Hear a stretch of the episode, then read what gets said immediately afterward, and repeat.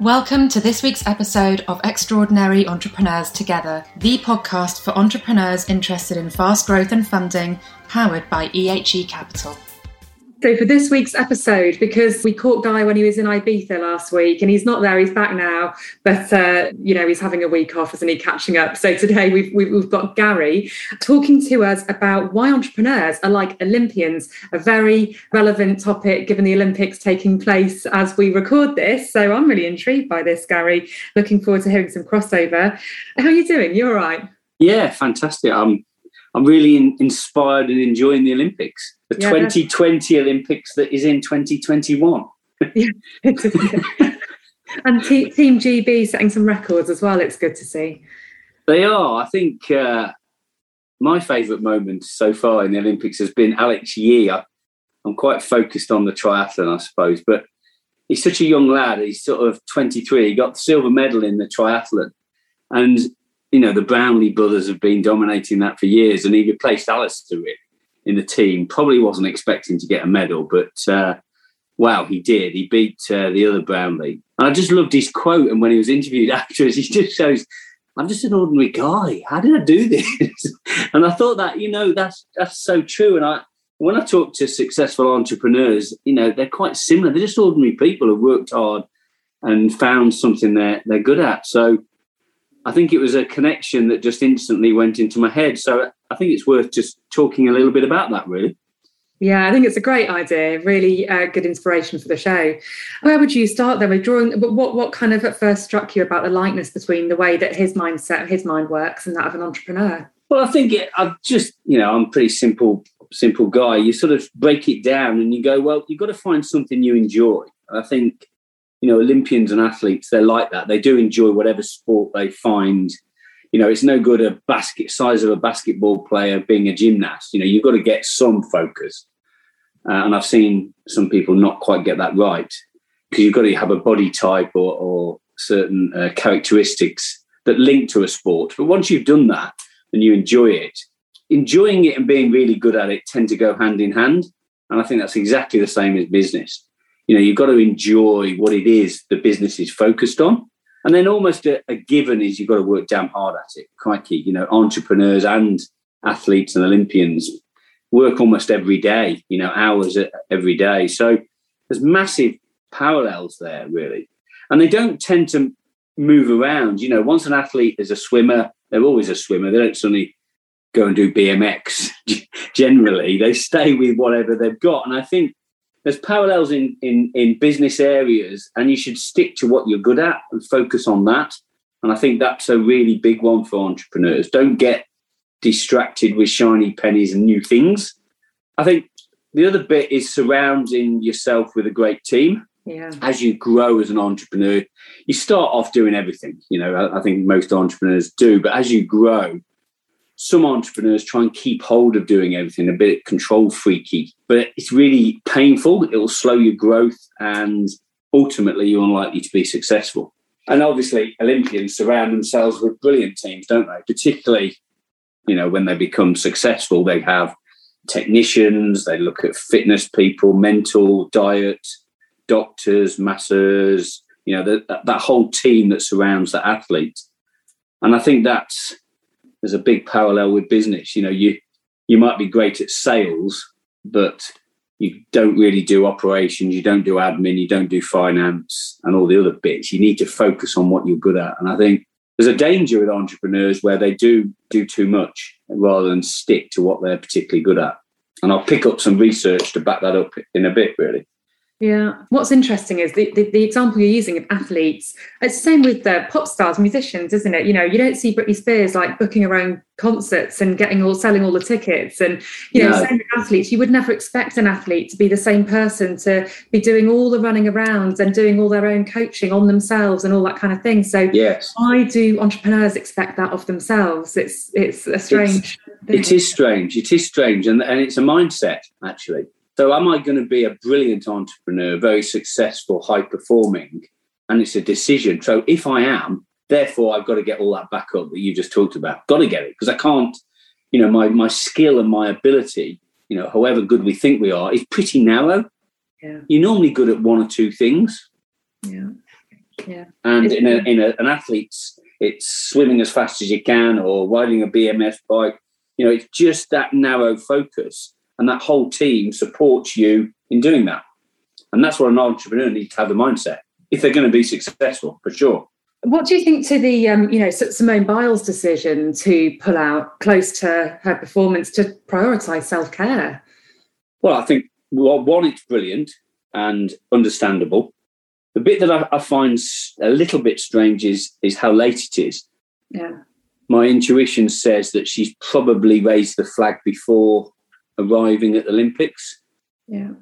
You would think either she hasn't admitted it, she felt she couldn't admit it, or she has shared and somebody hasn't listened. Somewhere along the line, you would you would think that. And I think you know there's another one that's just come out, which is a very high profile cricket player. You know, Ben Stokes has done the same. He, he said, "I need a break." You know, and there's a huge amount of pressure on these athletes, yeah. and and entrepreneurs have the same. Actually, you know, when a company is, you might have 500 employees, you might have 100, you might have a thousand, but they're all relying on you. Yeah. it can get pretty crazy at times. And I think, you know, talking about high performance, I always had a coach, uh, a, a business coach or strategic coach or whatever it is. And I think I needed it. Yeah. Definitely. You know, just just to share the moments, the pressure moments, or or oh my God, you know, whatever it is, you just need that that balance. And uh, there's huge parallels. I love that there's quite a bit of research on uh, sports people tend good sports people tend to be really good leaders. There's a lot of lot of link to that in education. Mm. Uh, my wife's a teacher, and she talks about that quite a lot. That you know, the, the, the good sports people, because there's in life and business, there's quite a lot of parallels. Yeah, well, I suppose as well, it's the the leadership mentality, but also the kind of the approach to burnout, isn't it? So you just mentioned about entrepreneurs you know, especially in the early stages, doing everything themselves. But as you grow, you know, it, of course, you'll get burnt out if you don't start to delegate yes. properly. And that one of the biggest challenges for an entrepreneur is is money. So they don't have much money, but that's probably the hardest time they're working. So they do need that support early, and you've got to be brave to go. I'm going to employ someone for 20, 30, 40,000 a year when I only make 20, 30 or 40,000 a year. You know, it's a brave move, but if you do, it'll get you to that success point so much quicker. But you do need some some bravery as well. And the final point, I think, well, not final, there's there's many, but I think self-belief and confidence is massive in both sides. The one that I'd like to share from an entrepreneur's point of view is to have the confidence to admit you're not good at things. And that's something I've seen a lot of bravado and a lot of ego in entrepreneurs that don't admit what they're particularly good at, but more importantly, what they're not good at. And I think if you can have the confidence to do that, it's really powerful because you just let go of a whole load of things that you get stressed by doing, really. Yeah. And I particularly teach it to teenagers, you know, when it comes to picking their subject, you know, we're oh, you've got to be good at maths, you've got to be good at English. Now, I bloody hate English, I hate maths, I want to do art. Well, do art then, because that's what you're good at, that's what you're passionate about. Don't get stressed about English. And you see it in workplaces as well, where, you know, finance for non financial people, sales for non sales people. Well, if you're not a salesperson, don't try and train yourself. Mm. And the boss that says, you know what, you're not very good at that, go and practice that. No, no, just find what you're good at and practice that and get better at it not yeah. let's let's be mediocre at, at, everything you know it just doesn't work like that so having that confidence to say i'm just not good at these things and find other people to do them mm. happy happy and more successful is is that is the formula what do you say um, to um, entrepreneurs? You know, as you pointed out, in the particularly in the first few few months or years, you might not have much money to you know, ideally, obviously, you'll delegate everything that you're not you're not great at. But what do you do while you're still kind of in that climb? You got to be brave. Find them. Yeah. Find them and find a way of actually rewarding them, not money wise. Mm. So my cl- classic trick was I'll pay you bugger all. So I'll pay you 15, 20,000. I'll give you a massive bonus if you succeed. So it's performance related. So as a company, I earn more, therefore they do. So that's one way. And also shares. Yeah. So look, this company is going to be worth millions. today it's worth bugger all, but come on my journey and you'll also be worth millions. I think, you know, and there's a lot of faith there. And this is why entrepreneurs need to have that leadership and that courage and and people believe and follow them. Because if you don't, they won't follow you, will they? They go, no, I'll go down that down the road and get 50 grand a year, thanks, from that big company. But if they believe in you and they go, well, okay, I'll earn 20 grand, but I'll earn 60 because I'll my performance will get me more. And if you're gonna share some shares with me, I do believe in this company and it will be worth a lot and I'll stick with you. It's that sort of approach was my style, but um, I'm sure there's many other ways of, of, getting there. But you've got to you've got to get those people around you because you can't grow fast enough. Yeah. You end up being the blocker. Yeah. And that's a that's a shocking place to be the blocker to your own growth, what you want. And a lot of entrepreneurs are. Do they recognize it? no, think? no. And that's where they need an outside coach that, that can gently or otherwise tell them. Because you can't see it. You can't see it yourself. You know, everyone in the company's going, I can't get anything done because this control freak wants to look at everything. He can't look at it, or she can't look at everything, but demands to. And therefore, the growth, instead of allowing people to flourish, just, you know, squeezes in. It doesn't grow as fast as it needs to. So that's a that's a that's another point. And I think just to sort of give those who are listening a little bit of credibility or myself a little bit of credibility these aren't this is what i've learned it's not um, something i've come up with because there's three areas of the research i'd like to share just briefly because you can go and get your own re- reference on it but strengths finders one isn't it where all it talks about which is you know a massive organization gallup and the research has been well validated and hundreds of thousands if not millions have used this around the world which is focus on your strengths, not your weaknesses. And the simple equation is everyone has to work hard. So that's on one column. You can get zero to 10 on working hard. So if you get a 10 on hard, you're willing to work hard, that's great. But if your talent is five, you're only ever going to get to 50. And this comes back to the Olympian analogy. If you really find something you're good at, you, you've got the makeup to do it, and you've got a great talent at 10 and you work hard, you get to 100, 10 times 10 happy days. But if you haven't got that talent and you're not particularly good at it, you'll only ever get to 50 if you work, you know, at the max. So that's one strength finder. The second one is one that I, I researched myself and found is a guy called Jay Niblick with a, a I think it's called uh, Genius. And what he set out to do was to find out um, what made people successful. And it's a seven year study, thousands and thousands of people across continents with jobs, self-employed entrepreneurs, everybody. And his, his conclusion, I am simplifying this, but his conclusion was very simple, which was find, know yourself, find what you're good at, and then go and do a job of work in that.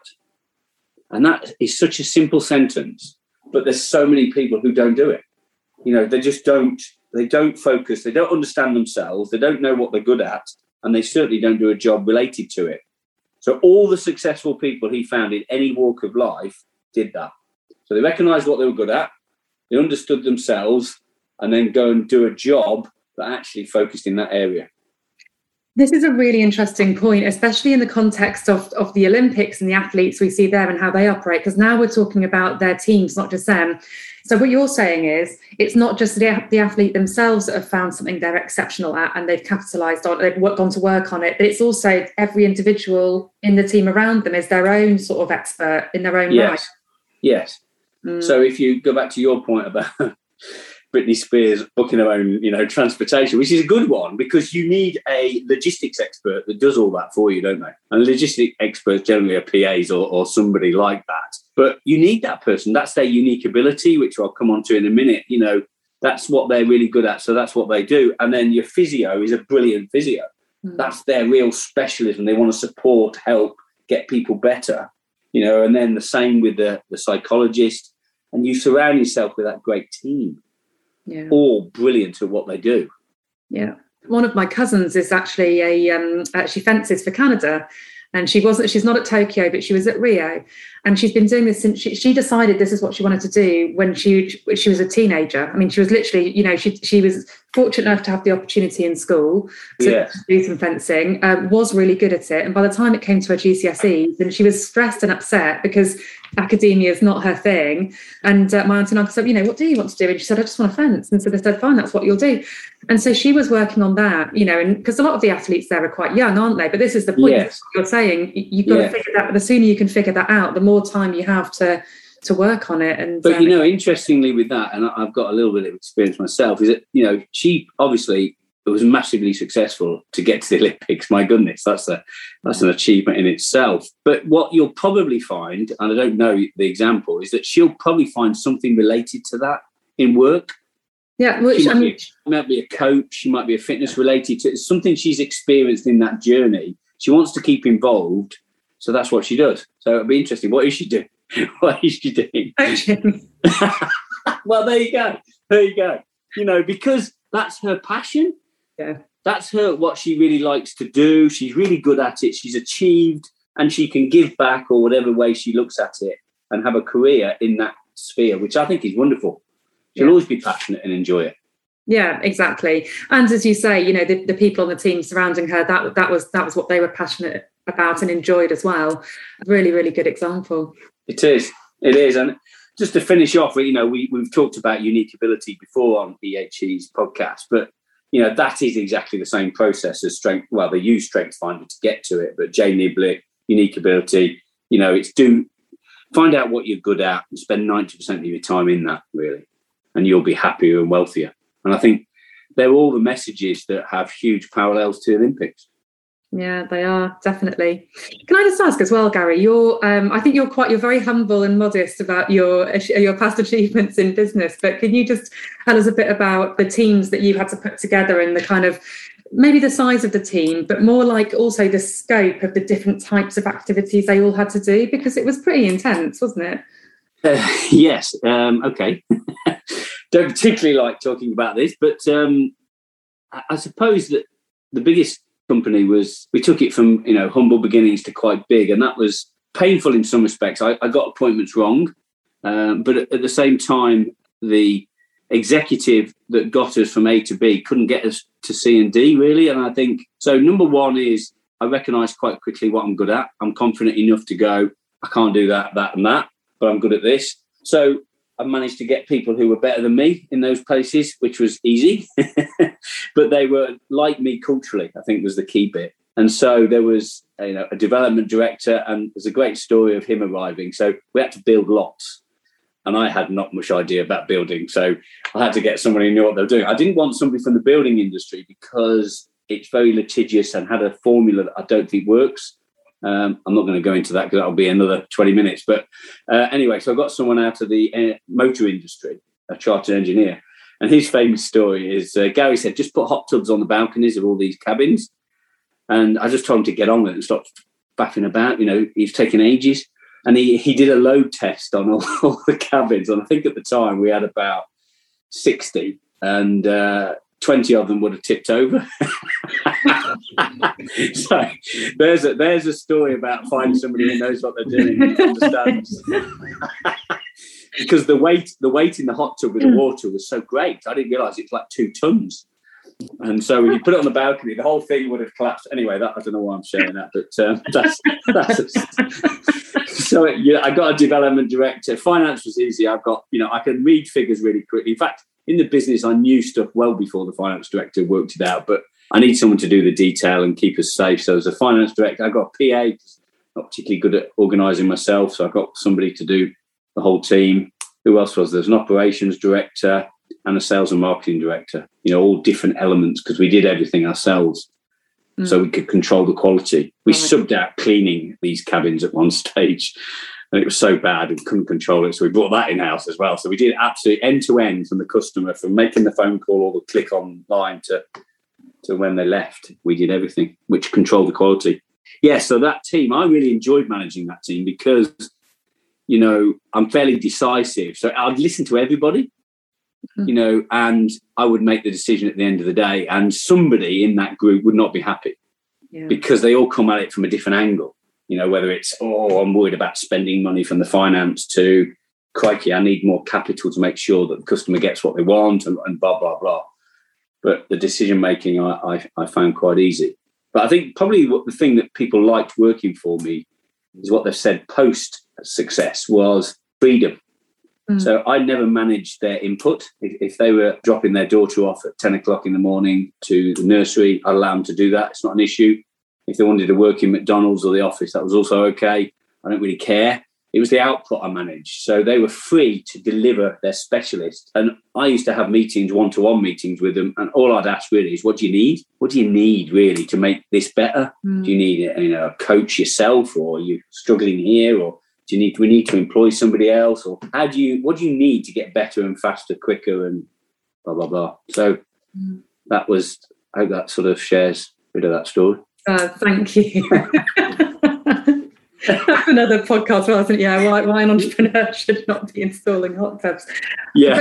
But, but, that's just it, you know, and that's a lot of different, uh, you, you say like your team, but actually within that, it's sub teams, isn't it? And there's loads of different types of people. You talk about the difference in opinions. Well, there's bound to be, and you kind of seem to, you know, yes. you thought that as a good thing and went with it. Well, interestingly, on the hot tubs, I was just staying with that theory because you know, when when we started, I'll just try and link it quite quickly for, for people, is that when we started, there was no model that this was a company called Forest Holidays. There was no model that said Forest Holidays was going to be successful. In fact, the opposite. We spent a lot of money with some one of the top four accountancy firms to say, is this I knew it was going to work, but they had to do it for the banking reasons.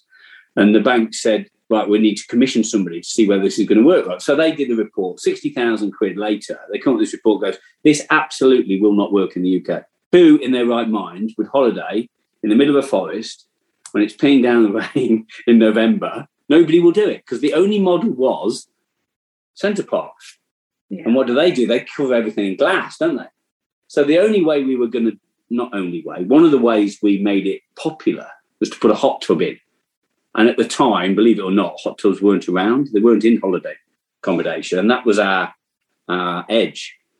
And, you know, you've heard the story of the hot tubs. But it actually interesting. One of the teams, which is the operations director, one of the things I was really keen to was to get feedback from customers quick.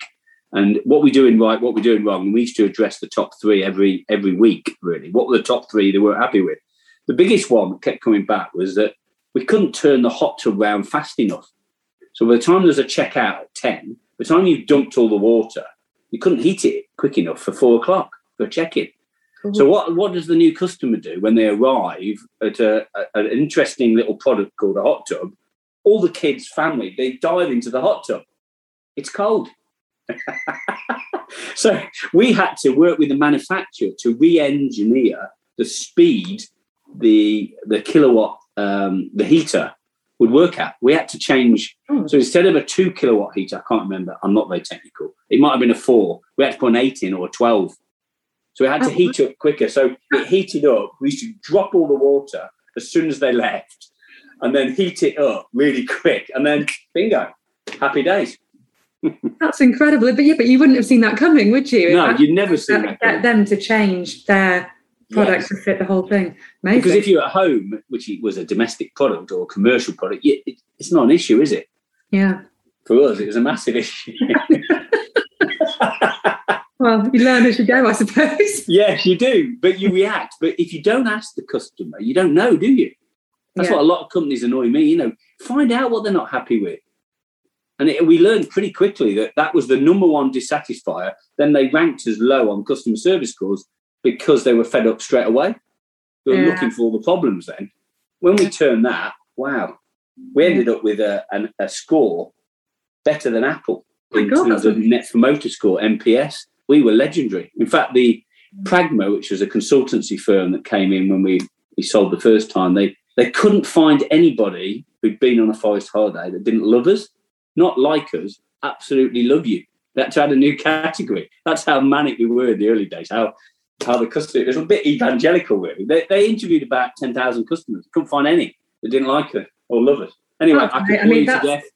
It's not boring at all. It's an incredible result. But you know, I was just thinking back to the uh, the, the, Olympics theme of the episode.